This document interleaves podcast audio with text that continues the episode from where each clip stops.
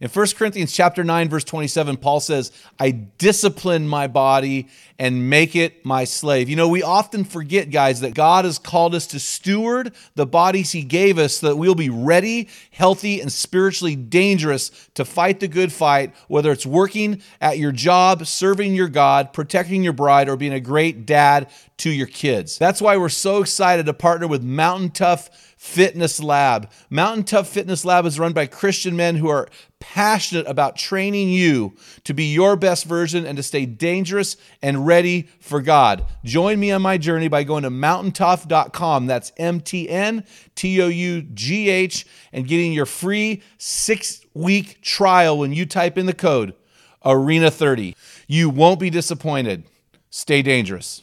Now, where a contract protects me from you, a covenant is exactly the opposite. A covenant says, Everything I have is yours. It's not the critic who counts, not the man who points out how the strong man stumbles or where the doer of deeds could have done them better.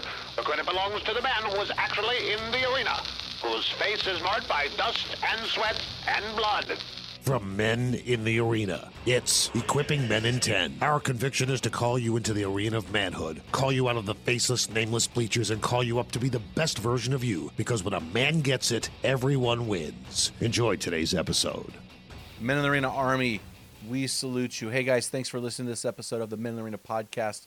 This is Equipping Men in 10. I'm Jim Ramos, your host of Spotify's number one podcast for Christian men and your guide to helping you become your best version, even while living in the stress bubble of life and beyond. Guys, I want to talk to you about something I've been hearing a, a lot lately, actually, and it's been disturbing. I've tried to work through why it's disturbing, and I figured out, okay, this why this is why I'm so bothered by this one word. And this one word uh, uh, has a diabolical uh, undercurrent. This one word is disrupting our society. This one word is undermining God's holy covenant of marriage. And here's the one word. So, my wife and I have a little Airbnb place that we rent out. And my wife recently, as people book our place, as couples book our place, uh, she has been saying to me, Yeah, I think this uh, might be a homosexual couple. And so I was like, Okay, well, why do you think that? Well, because the the person keeps referring to their partner. And then she would say to me well actually it's a married couple. And over and over again we're seeing married couples referring to their spouse as their partner. And this is a diabolical statement. I want to unpack why. I want to unpack why my spirit is so disrupted every time i hear this phrase. Now you may not like what i have to say but i mean I hope that oftentimes you don't. That's part of the the reason why I exist to give you this podcast is to help you uh, deconstruct the things that you've been taught that are anti or contrary to what the Bible says. In Genesis 2:22, God the Bible says, "The Lord God fashioned into a woman the rib which he had taken from the man and brought her to the man." Can you imagine the scene? The man said, so he's looking at Eve for the first time. I mean, holy cow, can you imagine? And Adam says, this is now bone of my bones, flesh of my flesh. She shall become a woman because she was taken out of a man. And then in verse 24, we see this. And God says, For this reason, a man shall leave his father and mother and cleave to his wife, and the two shall become one flesh. In other words, they will weave.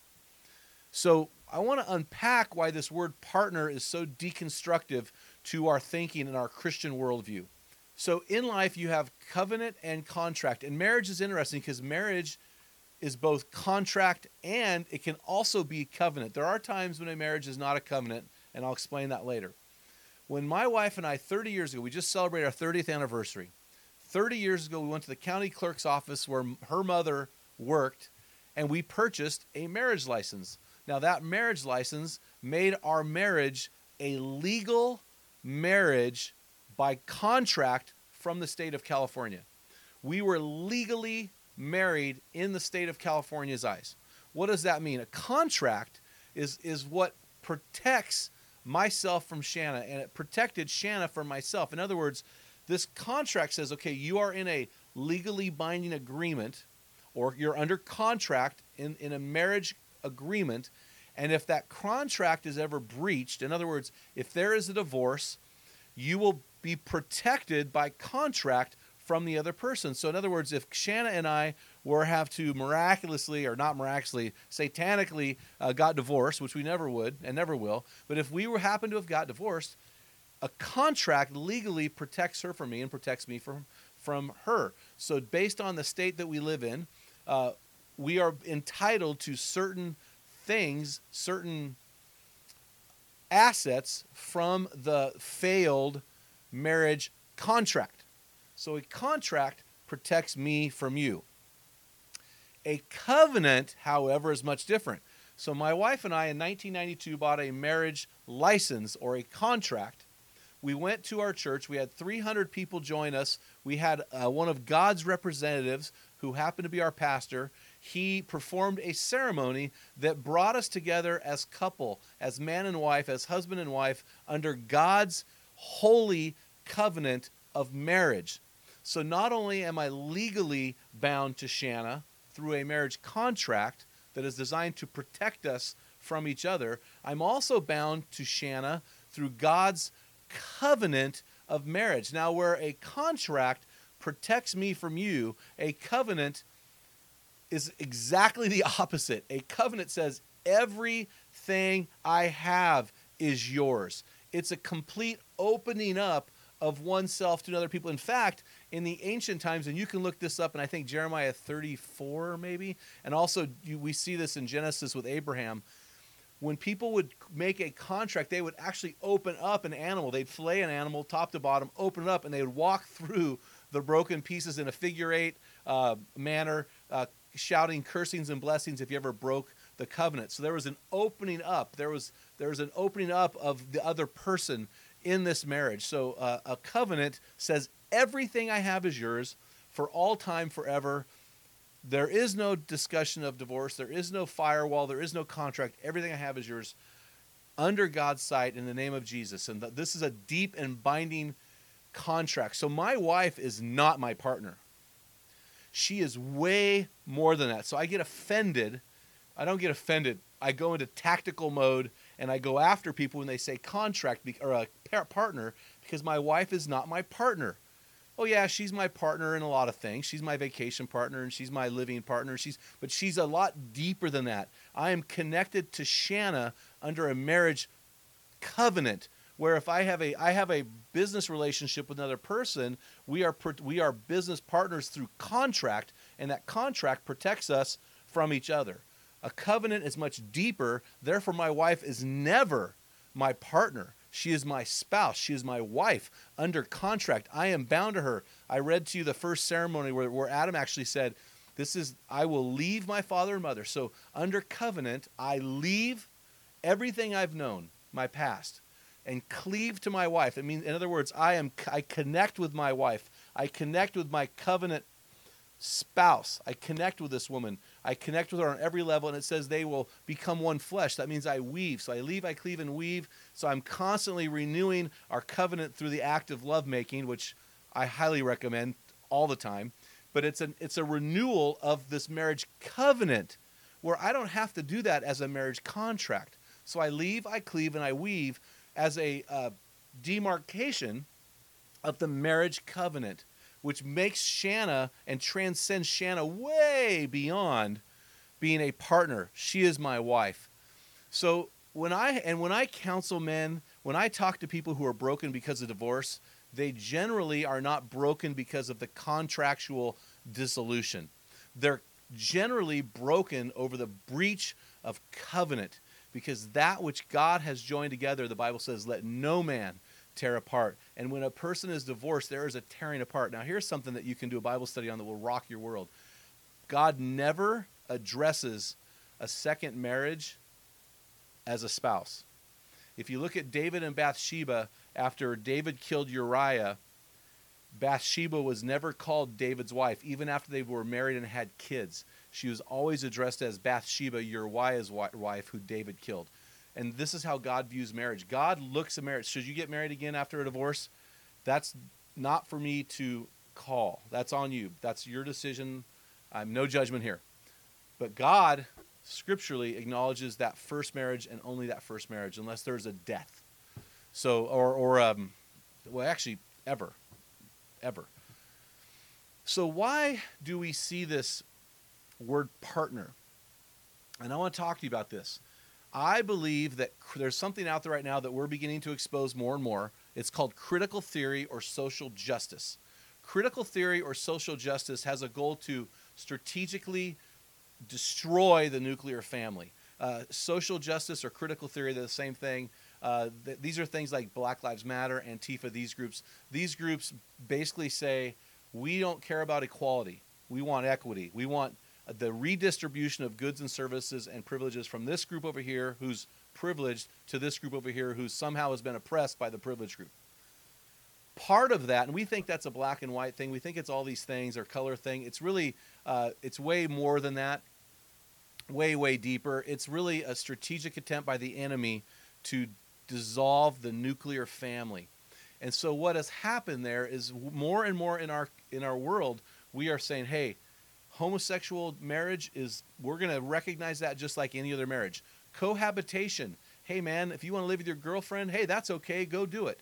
The problem when I'm par- when my partner is this girl I'm living with or if my partner is the are these two my partners these partners are these two dudes living together, that takes away from the covenant of marriage. See, yeah, living together with your girlfriend outside of marriage, yeah, you are partners. You might even be under some kind of rental contract together, but you are not under a marriage covenant. If you're involved in a homosexual relationship that is a marriage, that is not that may be legal in the state you live in, but as not a, a covenant that God ordained. So you may say, well, well, what the heck is a covenant? I'm I'm living with this girl and I'm gonna I'm gonna marry her someday. I mean, when I get the balls, you know, whatever. What is a covenant? So here are three things that I think uh, really for me uh, help me to understand what a covenant is and how do I know if I'm in a covenant. A covenant is something that God ordains in His Word. God ordained marriage. He never ever talks about cohabitation. In fact, he talks against it in 1 Corinthians chapters 5, 6, and 7. Uh, very, very strongly talks against sex outside of marriage. Uh, the homosexual marriage, God never even addresses that in the scripture. In fact, he never even calls somebody homosexual. Homosexuality is always attached to a sin, uh, just like adultery is attached to a sin. So God ordains marriage through his word. So it's a covenant. So that's the first thing. The second thing is God blesses covenant. God wants to bless covenant. God wants to bless, I believe, those people who are living in obedience under God's covenants and according to God's word. And the third thing is it's God's covenant and God wants to bless it according to his word, but it's got to be in the right time. So you may love that woman that you're with and you may be living with her and you may be planning to marry her someday, but that your timing is all screwed up and you're not living under the covenant of marriage until you repent of your sin and obey God and get married under the covenant that God has ordained. So for me, this is me talking here.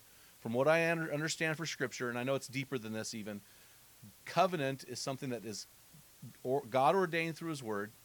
It is something that God wants to bless through Christian obedience, and it is something that has to be done in God's right time. Guys, I hope that's caused you to think about some stuff. And man, don't don't get around me and call your wife your partner. In fact, don't let anybody get around you and call their wife their partner because your wife is not your partner. She's way, way more than that. Man, head on over to our website, manlyarena.org. Grab your free copy of my great book, Tell Them What Great Fathers Tell Their Sons and Daughters. While you're over there, guys, make sure you sign up. Uh, click the Join the Program button so you can l- understand more about what the Bible actually says about what it means to be a man of God. Until next time, feel the wet sand on the arena floor. Hear the deafening roar of the crowd. Taste the sweetness of victory. Smell the stench of battle. Get in the game. Get dirty. Grind it out. And. You've been listening to the Men in the Arena podcast. If you hunger to be your best version, then join thousands of men from around the world in our Men in the Arena forum on Facebook. This is the best place to have open discussions around the topic of biblical manhood. Make sure to explore our website at meninthearena.org, sign up for the weekly equipping blast, and take advantage of our many free resources designed to help you become your best version of a man. Thank you for listening to this episode of the Men in the Arena podcast. Remember, when a man gets it, everyone wins. What type of dad are you? Guys, in my 35 years of ministry, I've noticed that guys basically fall into two categories. And in those categories, there are four types of dad or four phases that you pass through as a dad. We just dropped an amazing quiz to help you discover what type of dad you are, find out what type of father you are, and get our custom resources fit to meet the needs and the questions you are asking. Head on over to menarena.org, join 20,000 men from around the world and find out the type of dad you are.